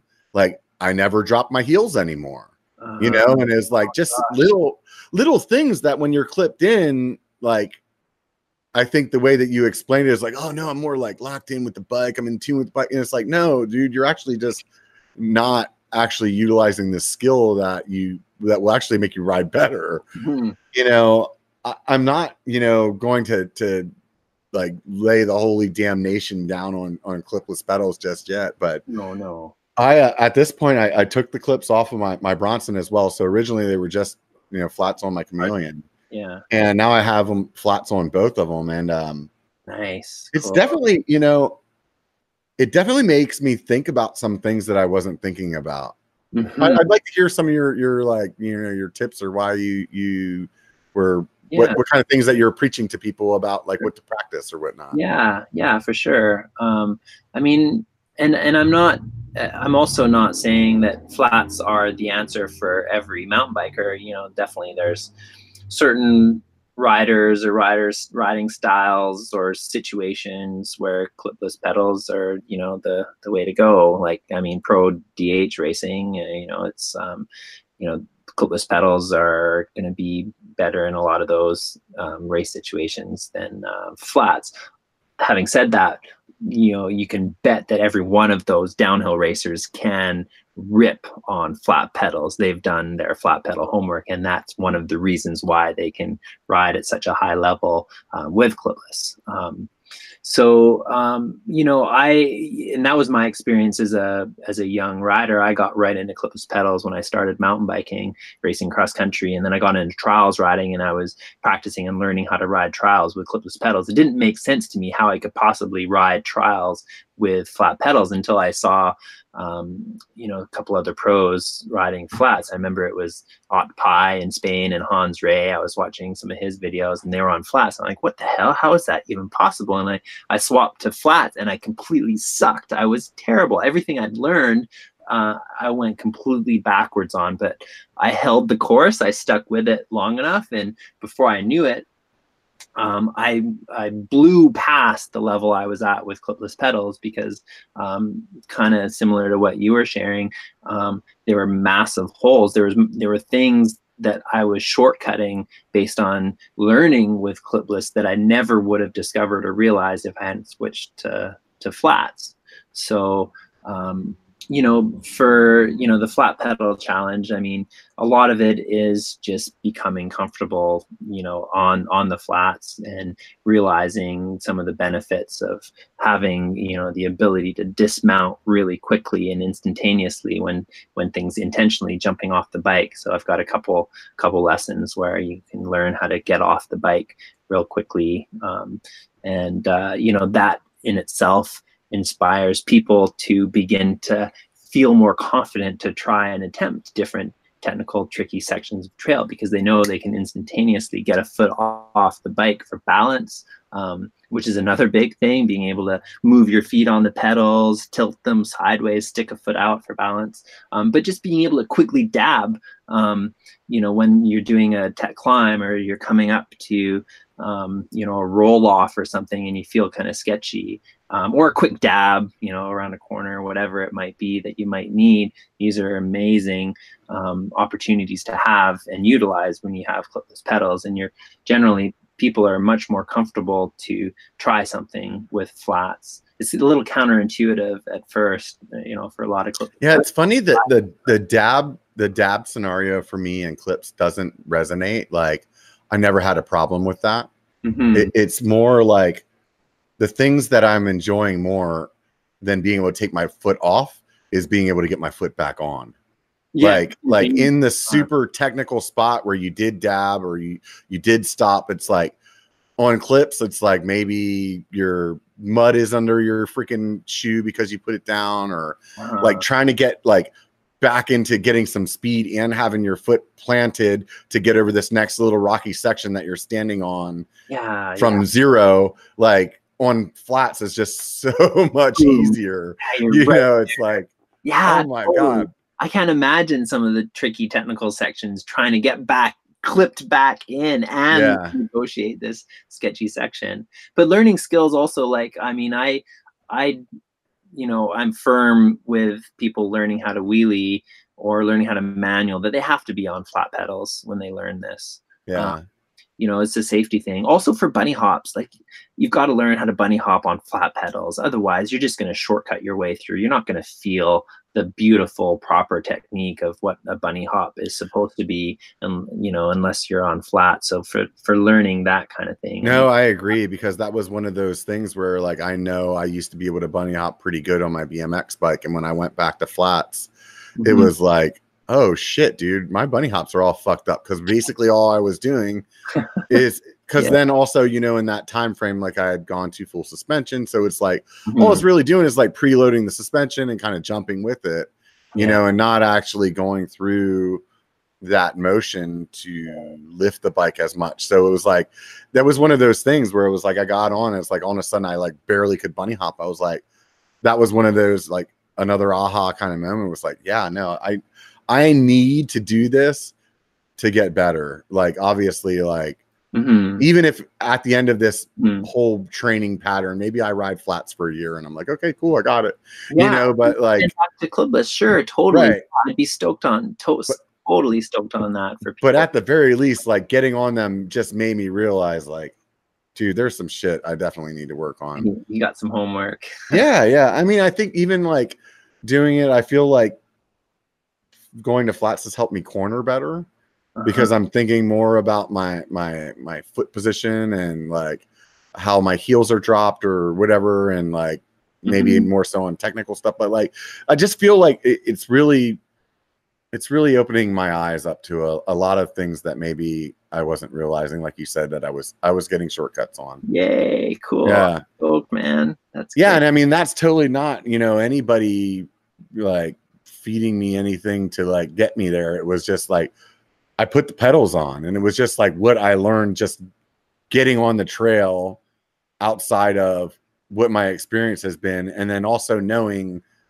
like what I could do back in my BMX days. I was like this is this is ridiculous. Like I used to hit jumps and be like freaking 10 feet in the air and now I roll off a four inch rock and freaking lose it. You know, like yeah. you know, and it doesn't take that long, I think, to come back. You know, I'm I, I'm actually just yesterday, I um, wrote a downhill segment in my local area and PR'd it on my hardtail riding flats. Oh, And the time that I would have had before would have been with my six inch Bronson riding clips. You know, that's fucking sick. That You is- know, yeah, way to go, man. yeah, that's like really cool. You know, I mean, I'm sure there's freaking, according to Strava, 1,500 people that have a better time than me, but, but for me, like that was awesome. You know, that's like definitely, you know, it, it meant a lot. yeah yeah that's that's super cool i love yeah love stuff like that actually it reminds me of one of the trailhead tip traps in uh the that course that i did one of them was um um the uh, idea that getting a new bike latest technology makes you a better rider and um, i had one student just write um, saying that um, that you know he was so stoked on this new bike that um, and he got it and he went out and got a got a um, a PR um, on the new bike. And he was like yeah this bike. And then and then out of curiosity he went he went back on um, his old bike and went and then he beat that PR Right. over his old bike.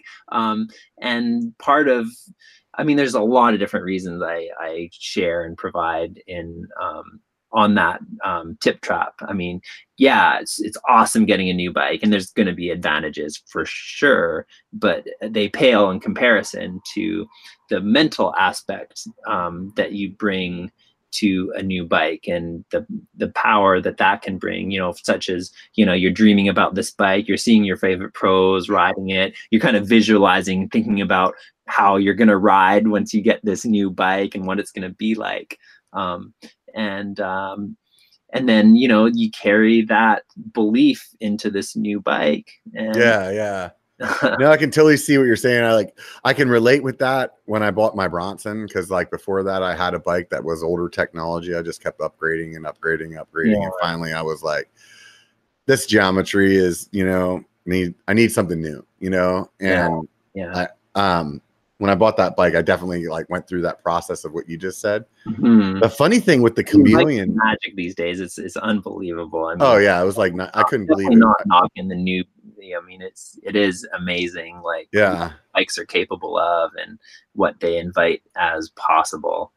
But the funny the funny thing about the chameleon for me was that you know when I got that, it was like, like I said, I wanted to kind of get back to some like BMX kind of stuff, but realistically, like if I was being like more than hundred percent honest, Mhm. like the main reason main reason I got that bike was for content for my channel was Oh, like oh you Wow. you know like let me Uh-huh. get this I can show people that you can ride a quote unquote entry level hardtail I mean that's a high end one for entry level but like Mhm. you can b- ride a hard shell you can ride the hard same shit that I'm riding anyway and be able to like kind of like sh- tell that story cool and um i really didn't in my wildest dreams think that when i bought this bike that my bronson would be like i'd have to like really have a reason to take it out. And that's what it's been like. I just had one of my subscribers yesterday when i was riding like stop me. And he's like dude where's the bronson? Like why do you never ride it anymore? And i'm like this thing's fucking fun as hell. You know like if i'm gonna go somewhere like up in tahoe that's hella gnarly yeah i'm gonna take the full suspension bike. My back will fucking love me for it. Yeah. But like 90% of everything else that I ride, dude, this freaking hardtail is the shit, man. Like I fucking love this bike. that's so great And it's like not what I like I you know, like going into it was like the farthest thing that I would have ever expected to happen. It was really like, oh, I can make a bunch of videos about this. It'll be like really good for the channel.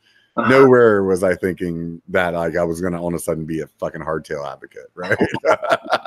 I'm glad to hear. I'm stoked. Yeah, I mean, having logged plenty of time on hardtails, like I'm I'm stoked to hear that there's a bit of a bit of a trend and some some movement back to the classic hardtail. So I think you know the thing that's really fun about it for me is that, like what I said initially or uh, earlier on, was just you know it just make makes things harder again when you've ridden your local area, you know, so many times. Like, Mhm. you- yeah, that one downhill segment that I was talking about was fun the first 300 times I rode it Mhm. you know and it's still fun the 700 time now that I've ridden it, but it's definitely not the same level of fun. You know what I mean? And and things like getting a t- totally different bike like a hardtail or or going night riding for the first time like those things take those trails and they make them maybe not even new again but like new and more extraordinary than they were before when they were new.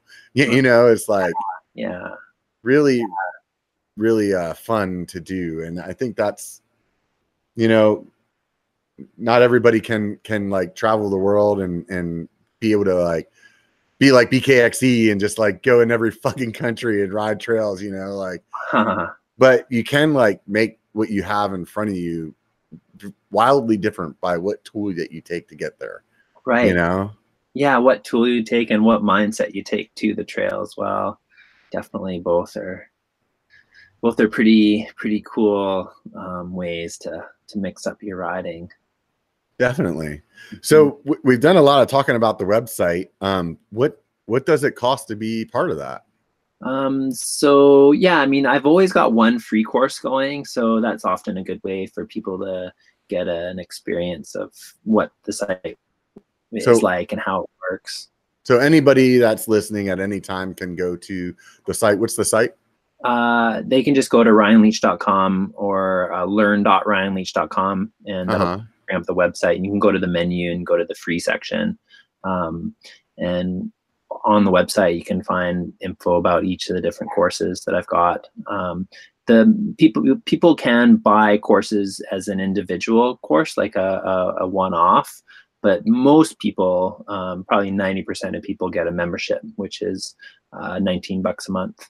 And oh, that that's not bad. Gives them access to the whole library and then gives them access to the coach team and so it is pretty ridiculous value actually when you think about being able to basically having your your own private coach 24 7 that you can reach out to you've got questions about um, your skills uh, so yeah and i would assume that your ambassadors are other pro riders or like just guys that have been like what what, what are the other ambassadors like what's their kind of yeah so i've got i've got so so they've had to have gone. Uh, hang on a second. That's, We're that's having key. They, can you start that that over gone. again? Your uh your internet is taking oh, a so lay shit right now. so we'll see in the next 30 seconds of me yeah. just bullshitting whether or not that thing comes back together. So um nonetheless, looks like he's getting a little pixelated over there as yep. it come back. Yep, sounds like you're coming back around. Okay, cool. Um, well, I was just talking about the ambassadors and coaches on the yes, team. Yes, thank you. Let, let's start that over again. Yeah, cool. So they are students first. They've gone familiar with all the all the progressions on all the different courses on my site. So that that is the key qualifier for being an ambassador. And you know, there's a bit of a selection process. Uh, a mini course that's designed just for the ambassadors to help um, bring them up to speed standard for how to be an ambassador. It's online base. Am I still with you? Yeah, yeah, you're still there. Just Am I still there? A little, little bit, kind of. Yeah, yeah, you're still there. It's just a little, little tingy. Maybe if you open the door or something, let some let some Wi-Fi in. yeah. Hello. Open open the spaceship door there. Yeah, there we go. Maybe, maybe um, that'll, that'll solve the problem. Yeah. So cool. um, so yeah, and then you know the um, other coaches or qualified coaches they've helped out maybe um, behind the scenes with some of the course design, um, or and and also just really interesting, cool people, and able to. One of the keys is able to communicate through text um, right. very um, and so and and also be able to use tools such as you know do we do photo comparison as well often we'll take a screenshot of the video and compare it to a video of me in one of the tutorials so um, and it's a really it's a really great community we've got a private facebook group that we all hang out in as well. And so that's a little more of a free for all kind of thing where, you know, people from all over the world in the group. And so it's a really interesting mix because they're all, all they have to pay to be there, which also self selects the people who are in the um, the community. And so that creates you know there's no trolls. It's just a really positive environment. Right you don't pay freaking 20 bucks a month to go fucking start shit with people right? No exactly. Totally exactly. So um so that's also kind of one of the that's one of the aspects that people talk about being actually one of the bigger values is um being able to hang out and communicate and interact with um the other riders from around the world and the coach team as well. So. So when you first came up with that 30 day um wheelie challenge did you think that it was going to grow to be what it is now? Um i did it i i knew when i was creating it that shit, this is this is valuable. You know, people people are gonna love this. So I had a really good gut feeling when I was creating it that this is this was to four years ago. So at that point, like really the mountain bike kind of YouTube scene hadn't really kind of popped off yet either. So there wasn't really like a lot of hey, let me just get on YouTube and have some schmuck in freaking Sacramento tell me how to do a wheelie, right? Right. Yeah, right, exactly. So, so, like I'm sure you getting in there at the right time that probably helped a lot. Yeah, probably. It's um different. Yeah, I mean it's a different space than YouTube, obviously. Um, so it's uh, and and yeah, it did surprise me.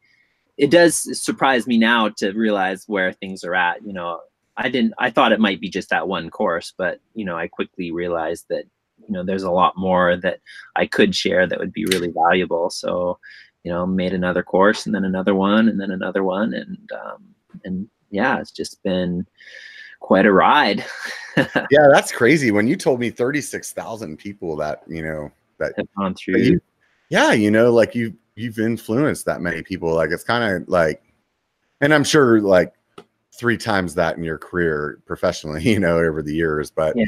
you know, like when you see like an actual number in front of you, it's kind of like me, like this subscriber count that I have. You know, it's like, wow, like when I'm talking, like there's that many people out there that actually wanted to fucking hear. Like, who would have thought, you know, some fat guy who likes to drink too much would have like 7,000 people that wanted to hear what the fuck he had to say, you know? Ah, uh, yeah. No, it is pretty amazing. It is pretty cool. It's a privileged position to be in. And obviously, you know, you know, we, we put in the effort to, um, to be where where we are, um, and uh, it's just so grateful to to have the opportunity to and have the um, you know the the platform to be able to share. Um, yeah, no, it's amazing.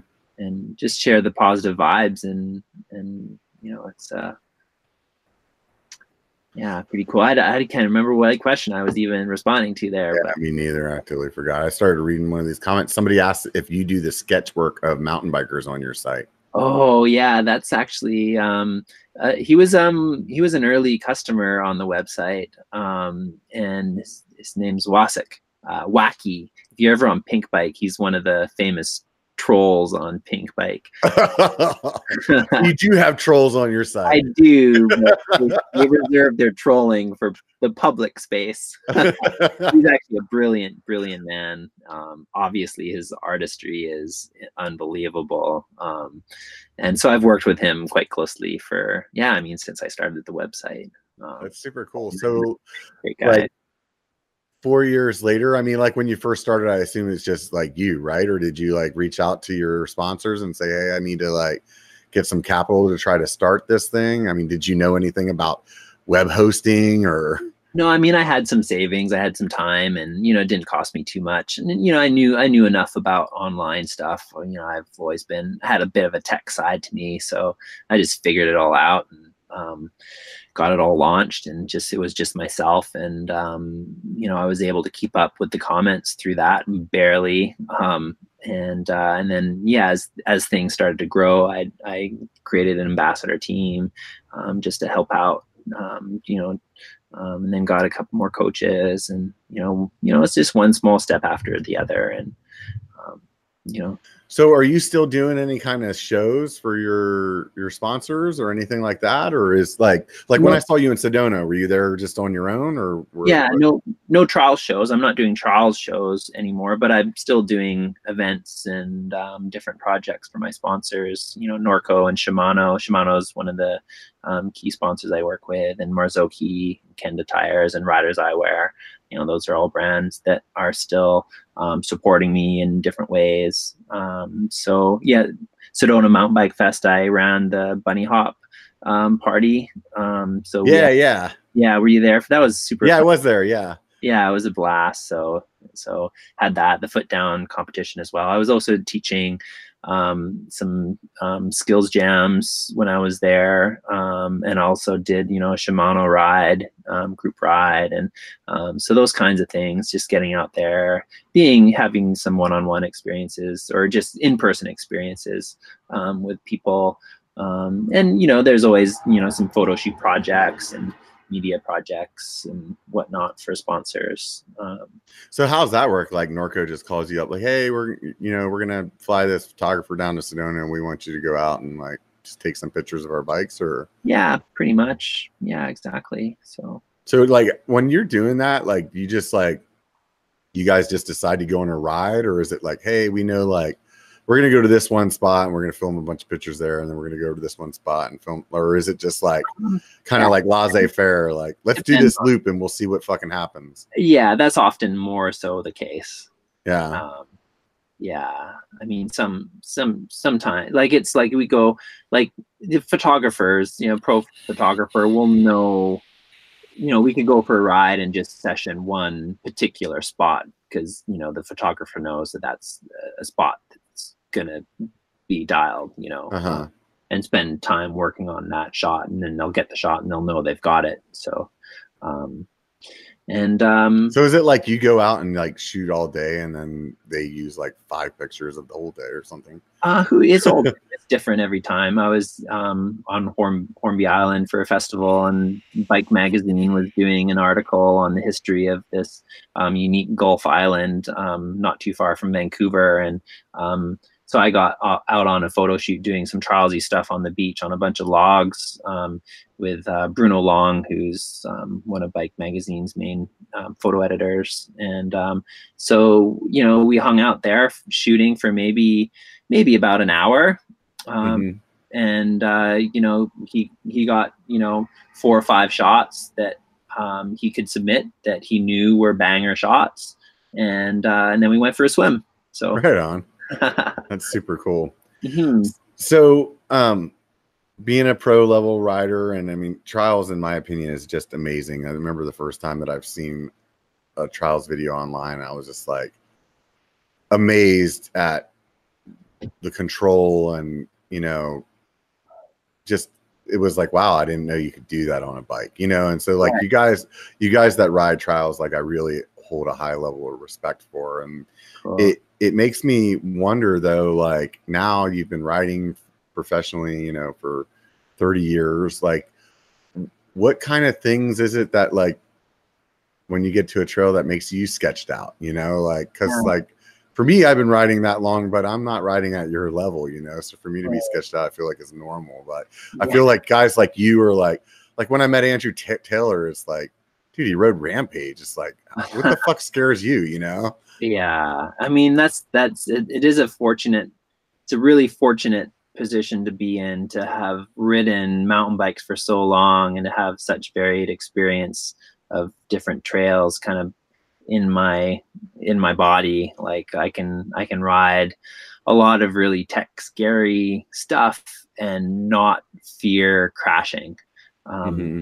For, me at this stage of my career you know i'm not i don't have the urge to push myself or take risks um, at all. Like i still love i still love cleaning a trail and ripping and getting some speed going but i'm always below that edge. Whereas um, for a good chunk of my career it was my job was to walk that fine line of of being in disaster zone kind of thing. And right, like description the fine line between like ER visit and yeah. beers beers afterwards. Totally, and yeah. you, you know that's actually really what a pro is it's someone who can walk that fine line and consistently um, not end up in the hospital we're, we're good at we're good at, we're good at doing that and we're Right, right.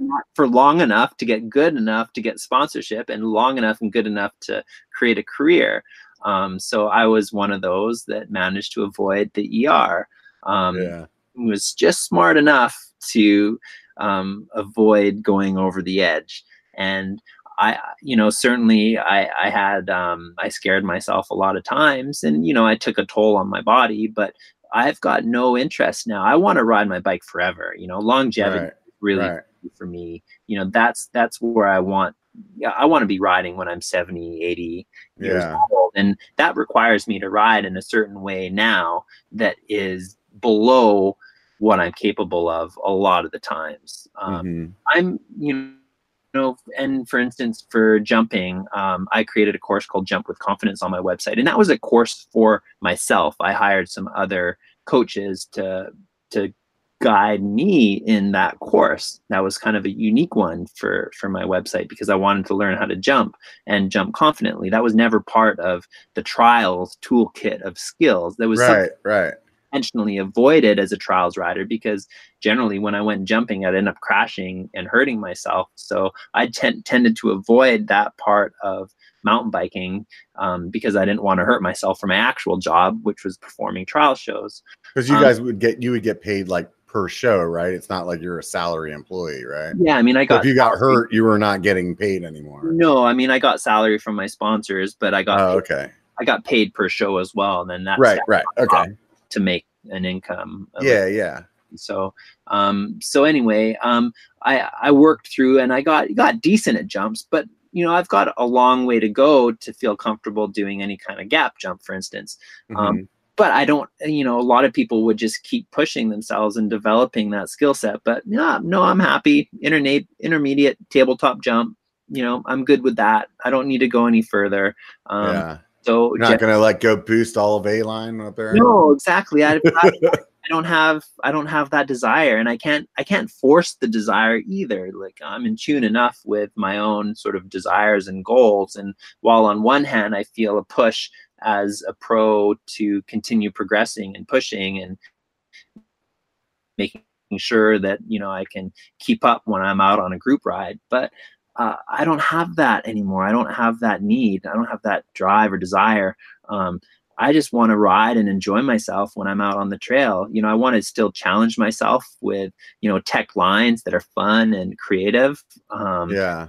I get a good high from that. I, I, I want to refine and bring more style and smoothness to the skills that I already have. And, you know, that's a lifelong project, kind of like cornering is a lifelong project. I can do all these things really safely and really enjoy myself. I can see a lot of really beautiful parts of nature um, and really take that in and enjoy that. I can connect with the people that I'm out riding with more so than if I'm just preoccupied in my own kind of game of ego or trying to conquer a certain line. And so those are aspects of the sport for me that are are really important and that that I'm nurturing in in my own um, way at this stage of my career. I wonder how much of that is just like, you know, wisdom of getting older. Cause I mean, some of the sure. stuff that you said, you know, like even with myself, obviously I wasn't at a pro level, but I know in my 20s, I definitely like, there wasn't like a, I didn't really give a fuck about maybe breaking my leg or my arm or, you know, it's like, but now it's like, man, I, I screwed my shoulder up a few years back. And ever since then, it's been like, dude, that kept me off the bike for like a long time. Like, Yeah. I don't, I don't want to do that because this is like my freaking, my church Yeah. you know and if i can't go to church like this is that was not good for me like mm. spiritually like mentally like it was physically you know like i gained a whole bunch of weight like it was just like so many parts of just me not being able to ride bike really fucked me up and it was like man, I, I don't want to fuck with that you know it's hard though. It is like yes, and we are getting older and wiser, but still that there it's it's easy to get caught up in things. Yeah. group ride. It's it's it's you know easy to um lose your focus and not be paying attention and something happens um, you know meditation actually um, i was going to mention it when we were talking about yoga like for me like a lot of people say they crash and have the worst injuries when they're riding something that's not even that hard or yeah. they're just riding along and um, you know that uh, I've had the experience and talked to a lot of people, and often it's just because they've they're lost in their head, yeah, uh, thinking about other things. They're not in the moment, and and then boom, you know, they catch a pedal, or you know, yeah, yeah, something. They're not reading the dirt, and they slide out, or they're just um, they get caught up and realize they're going too fast. They didn't anticipate um, something coming up, and for me, I've found that um, having a, a, solid meditation practice has definitely helped with sort of that ability to, to remain present uh, during um, those kind of riding situations. And and that links to the longevity topic i was just talking about. So it's it's yeah it's not necessarily just about pushing yourself or taking the risks like we did when we were younger. Um, but uh, you know just just being present um, not getting caught up in the adrenaline because adrenaline is still a drug, man. I love it. I, yeah, yeah. I mean, I think that's the main reason we all do it. You know. Yeah, I mean, I still get caught up in that too, and um, or just being able to still, you know, that that peer pressure is still a factor. Um, even as you get a that, little that peer pressure is a, a beautiful drug, man, because it's like on one hand, it's like yeah it, it, causes you to do things that you wouldn't have fucking talked yourself into on your own. And then on the other hand it causes you to do things that you wouldn't have fucking talked yourself into on your own. You know it's like yeah. it's like a catch 22 there. it's totally. Yeah so being able to to be with all those elements that are part of what makes the sport so incredible um, in a in a more um, in a way that honors that intention of being able to ride your bike forever.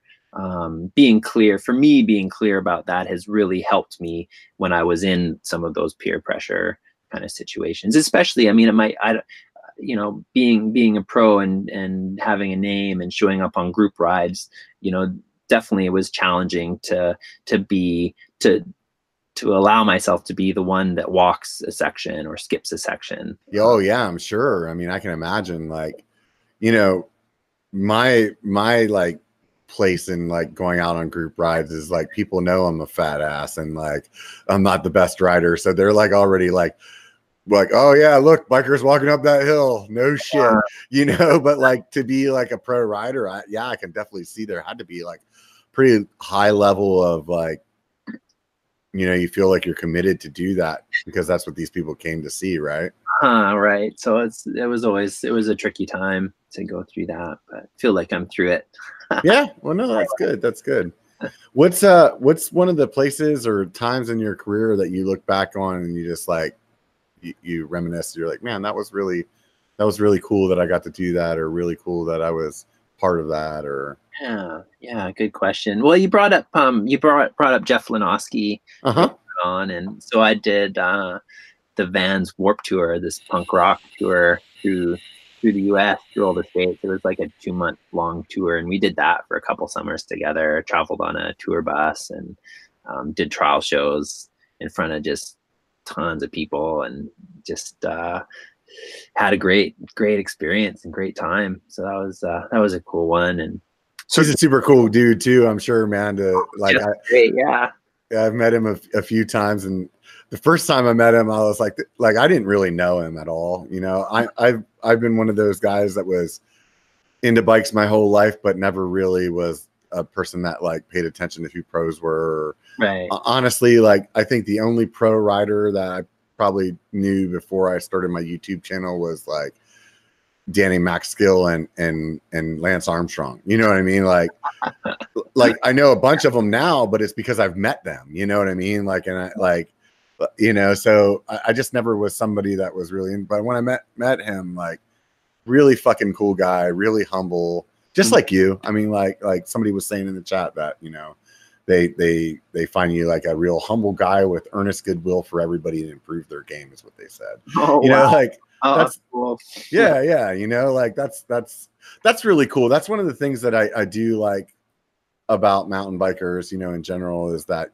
Usually the guys that are like really good are are not fucking boisterous about it, you know. Yeah. I don't think I think I don't think you need to be, right? Right. Yeah. Yeah. I guess. yeah. Yeah. I get that. Yeah. That's true. Just kind of be who you are. I, I, would guess that probably the guys that are being too boisterous are probably still on their their way of, of getting to that that zen state, right? Yeah. So what's what's yeah. in what's in in tune for you here in the in the the near future here? You just keep plugging away on the website. Do you have any like other kind of big things that you're doing? Uh, yeah, plugging away on the website. You know, it's the big one. Be a Amish with works, kind of a couple group rides, and uh, come way down to Zona. I'm working on a course called Beginners. That's going to be the big project the winter. So, so I'm gonna I'm gonna paraphrase what I think you just said there. You said I'm in Squamish right now. I'm heading down to Arizona. You started a new course. We didn't catch what the new course was though, because the Wi-Fi was like, I'm not with it. well, there's a few courses I'm working on that I want to get out. The big ones. well, so he said that he didn't want to give out what the new course is, but maybe that's what's going on with the internet. He's like, put on the internet Wi-Fi jammer right now, so that I can actually say the name of it and be like, dude, I told you, it's not my fault you didn't fucking hear it. So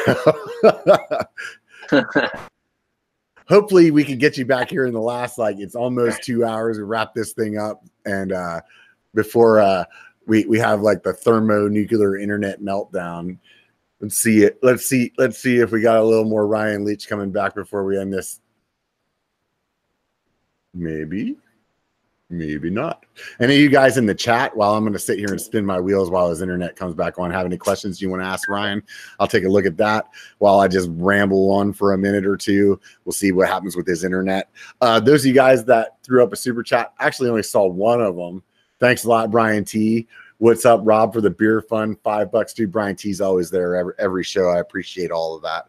You guys that um, are are just running into this channel for the first time, make sure you hit the subscribe button and, and support the channel any way you can. If you liked the video, if you laughed once, if you got one piece of information out of it that you liked, hit the thumbs up. It's really not that fucking difficult, right? If you didn't like a bunch of shit, hit the thumbs down button two times, walk away feeling like you overachieved it. You did a good job there.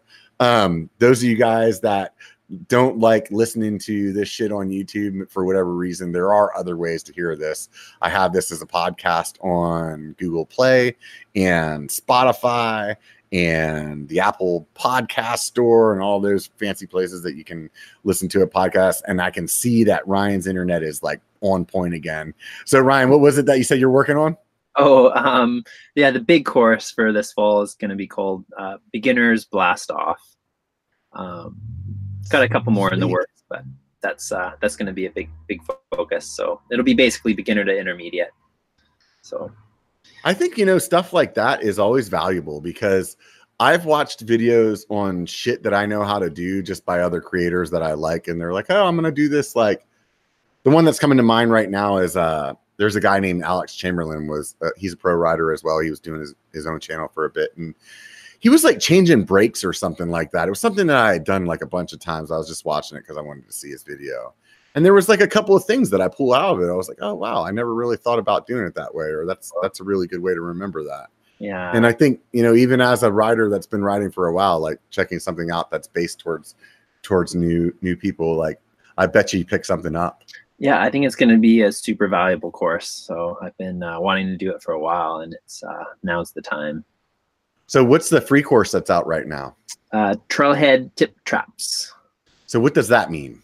So that's the the well-intentioned tips that riders spew out uh, at the top of a trail or partway along a trail that you know they're just a few words that they throw out but the tip causes can cause more harm than it uh, it it gives it's very mm-hmm. it's very partial and so basically the, the tip might kind of like that dropping the outside foot. It might be useful in one circumstance, but it can get locked in those riders' heads and uh, cause cause them um, to be in a bit of a trap for um, for the rest of the time. So there's seven of them that I've so like like use more front brake when you're going down this rock roll you'll be good. Right well the one for that is get your weight back on steeps which is uh again uh it, it can be useful in some certain circumstances but definitely not in all or to look further down the trail you know look further ahead you know that's yeah. that's Trailhead Tip Trap. Um, yeah no that's definitely I, I see what you're saying because like the weight back one is if you do that in the wrong spot, you're unloading the front tire, so you're losing some stuff there. So right. yeah, basically I fill I fill in those tips to make them much more powerful and useful. So so how often does the uh, the the free video change? Uh, generally once a year. Once a year. Yeah. So that stays up. So basically, if somebody comes and they want to see the free one, are they kind of like signing up for an account at that point and then they get the free one? Yeah, so it's uh, they have to sign in to get into the platform where the videos are hosted. So they create a free account. Um, for the free course, you don't have to have a credit card. You don't have to use that, but um, you just put in your email and name, and it unlocks the the video, and you can work through the video, and you, it includes um, interaction with our coach team as well, so they can get that experience of what it's like. So, um, and uh, and then yeah, for the for the membership, there's also a seven day free trial. So if someone does want to check out the full experience, then um, they sign up with a credit card, and that gives them seven free days, and uh, unlocks everything. So that's awesome. So ryanleech.com. Mm-hmm, yeah. So that's R Y A N L E E C H. Correct. Yeah. Awesome. Well, I'll definitely put the link up in the show more. Is there anything else you want to say to people before we, we wrap this up? Um, no, I mean, I'm just super stoked that uh, we could hang out and chat, and that uh, you've got an audience where um, we can we can have a have a voice. And uh, yeah, you know, you're great, great to hang out with. Oh, thank you, man. It's uh, good to hang out and spend this time with you. Yeah, definitely, dude. It's, it's been a blast. You know, like every time I sit down for one of these these interviews, like I never know what I'm I'm going to get into. I never know like where the conversation's going to go, and like I I hands down, Ryan did not pay me to say this ahead of time. Like, definitely did not think that I wanted to come out of this fucking conversation trying to learn how to how to fucking do a wheelie. But I think you talked me into it, man. I'm really kind of excited to take a look at your site, and I, I think I I will. I, I think I'm definitely like gonna do a video about that that process and with with your your content as well because I think that that's um you spoke to me, you know, and and, and um, I would have never had that opportunity for you to speak to me if, if if we weren't here on this platform. I really appreciate you taking the time. I know it was a, a long time in the making for us to get together, and I, ha- I had a great time. Great time chatting with you, man. Great, right on. So glad. Sweet. So everybody out there, like I was saying earlier, if you want to listen to this shit on a podcast, go check it out on one of those podcasts and do a review on it, please. Only five star reviews is the only the only acceptable review that you can do. If you want to do a four star review, there's plenty of other podcasts to do that on. So do that over there. Um, one thing you got to for you guys to remember if I could actually speak today. I'm trying to wrap this shit up. Um, uh, just remember one thing and one thing only. It only takes a bike to be a biker. Get the fuck out and be one, bitches.